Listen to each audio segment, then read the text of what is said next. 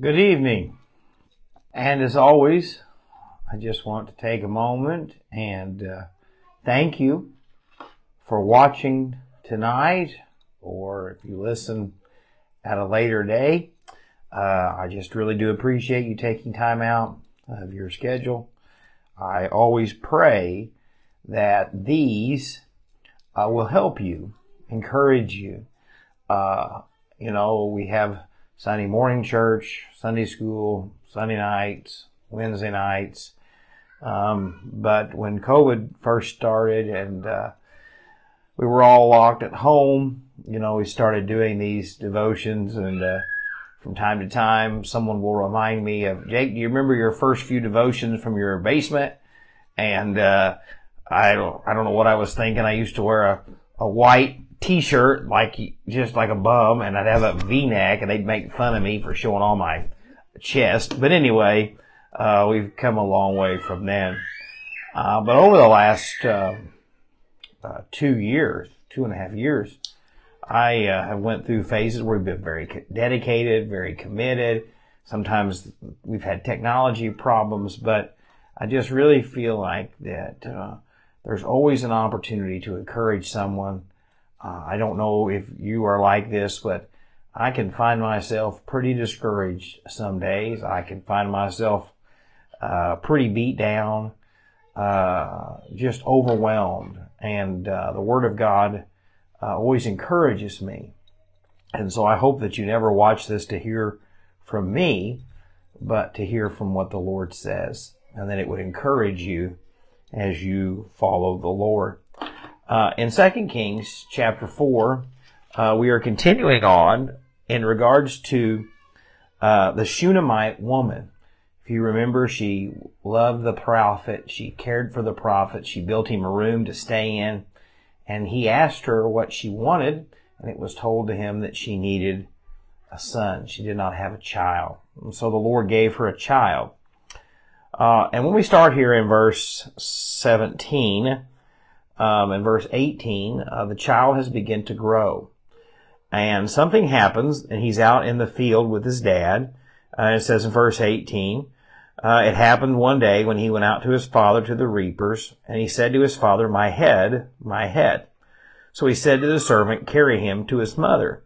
And they took the child to his mother, and he died. This child that Elisha had promised to her, and she had said, don't lie to me, don't deceive me. You know, it's better not to have a child than to, to think I'm going to get one and not. And as the child dies, she tells her husband, I need uh, a donkey. I need a servant to go with me. And I've got to go find the man of God. I've got to go find Elisha. And he says, why are you going? It's not a, a, a new moon. It's not a Sabbath. Uh, he didn't even know that his child had died. But she says, and I want you to hear these three words in verse 23 It is well. It is well. And I'm going to speak to that in just a second. And so she gets on her donkey. She tells him, Don't slow down for anything. We're going to go as fast as we can. Uh, and as she is uh, getting close to Mount Carmel, where um, Elisha is, uh, the servant Gehazi, who was with Elisha, saw her and says, Look, the Shunammite woman. Please run now to meet her and say to her, it is, is it well with you? Is it well with the child? And she answered, It is well. The second time she has said, It is well, and her child has passed. Now when she came to the man of God, she caught him by feet but Gehazi came near to push her away, but the man of God said, Let her alone, for her soul is in deep distress, and the Lord has hidden it from me, and has not told me. So she approaches him, and even though she says it is well, when she gets to him, she falls at his feet. She clings to his feet. This is a sign of, I need something. Please don't leave me. Please don't let this situation go. And he says, what, what's the problem? God has hidden this from me. And she says, did I ask a son for my Lord? Did I not say Do not deceive me. And then he said to Gehazi, Get yourself ready and take my staff in your hand and go to the child and lay my staff on the child's face. He says, Go. He says, Run ahead, travel as fast as you can, and put the staff on the child's face. And he tells her, Go with him. But she says, As the Lord lives and as your soul lives, I will not leave you. So he arose and followed her. Now, I want to just stop right there because the Shunammite woman, by all accounts, is in the worst situation you could ever be in. A child that she did not ask for, a situation that she had come to grips with of not having a child, she was fine. But the servant told Elisha that she did not have a child. Elisha promised her a child. God gave her a child. And so you know that she has enjoyed this child. She has loved this child. Her life has forever changed. And in a moment's notice, all the joy that she experienced, all the happiness that she experienced, was taken from her. You see, most of us don't know what we miss uh, if we've never experienced something amazing. But once you experience something, when it's taken away, it is very painful. It's kind of like if you've never had a good job, you don't realize how bad your job is. Or if you've never had a bad job, it's easy to complain about the job that you have. And so this woman is in a hopeless state but she twice says, It is well. It is well. Most of you are familiar with uh, one of the most famous hymns of all time. It is well. It is well with my soul. The story behind why that hymn was written. And what we see from this woman is that she had faith. She knew that God would be with her whether it was a miraculous healing, whether it was God being with her. This woman had faith that God could do miracles. She knew that God's power could change her situation. I think this is why this study on the miracles of the Old Testament are so important. Because we need to be reminded that the God that we serve is able to work. He's able to move. He's able to save sinners. He's able to bring prodigals home. He's able to change hearts in marriage. He's able to heal cancer. He's able to heal division. And the list goes on and on and on. But I have to get to a place where God, it is well. I trust you. I, I believe you. I know what you want is good for my life, even though it doesn't seem good in the moment. And so we go on in this passage of scripture. Elisha gets there and the child is dead. Elijah goes up into the room and lays on the child and the child is restored. Child came back to life.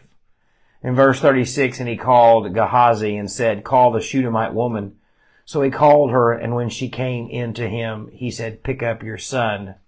So she went in fell at his feet and bowed to the ground. Then she picked up her son and went out. Now, we see in this passage of scripture how God answered prayer and how God worked and how God moved. But I believe that there are a few main things in the few moments I have left with you. One, the ups and downs of life come. Whether it's in marriage, in relationships, with sickness and in health. Ups and downs come. Friends, but you and I need to remember what God has done for us. If we're honest, most of us are so busy living our own life, doing our own thing, that we don't really care about the things of God most of the time. We take them for granted. But then yet when everything falls apart and we hit rock bottom, then it's like, where are you, God? Well, we need to slow down and look at how God has been with us. And to say, it is well. that God is able, that God is enough. I believe it was a sign of this woman's faith in what God could do and who God was. But I also think it's very important here tonight that when this woman's life fell apart, she wanted the man of God. And I believe that you and I, as Christians, all have access to God. There is only one high priest, Jesus Christ. You don't have to go through a pastor. You don't have to go through a, a priest. But I do think there is something that should be in our life that when people need the Lord or people are in desperate time, that yes, they do run to the Lord, but there are testimonies in our life of that that is a man of God. That is a woman of God. They know him. They walk with him and talk with him and they pray and they study it and they are a man, a woman of God. It is the greatest privilege that you and I have as a Christian when someone who truly is in a time of need asks us to pray for them. Because why? It is the answer that we need. The Lord answering the prayers of His people to change lives. And so tonight I just want to encourage you to be a person of God. That when people need a word from God, they can find it from Him, but also you can speak into their life. You can be there for them. And when you're in the valley of life, remember who sits on the throne of heaven. Remember that God can change your circumstance, your situation, and that He is faithful. As always, thank you so much for watching tonight, and I pray, Lord willing, uh, we'll be able to be together tomorrow night. God bless you, and I hope you have a wonderful day tomorrow.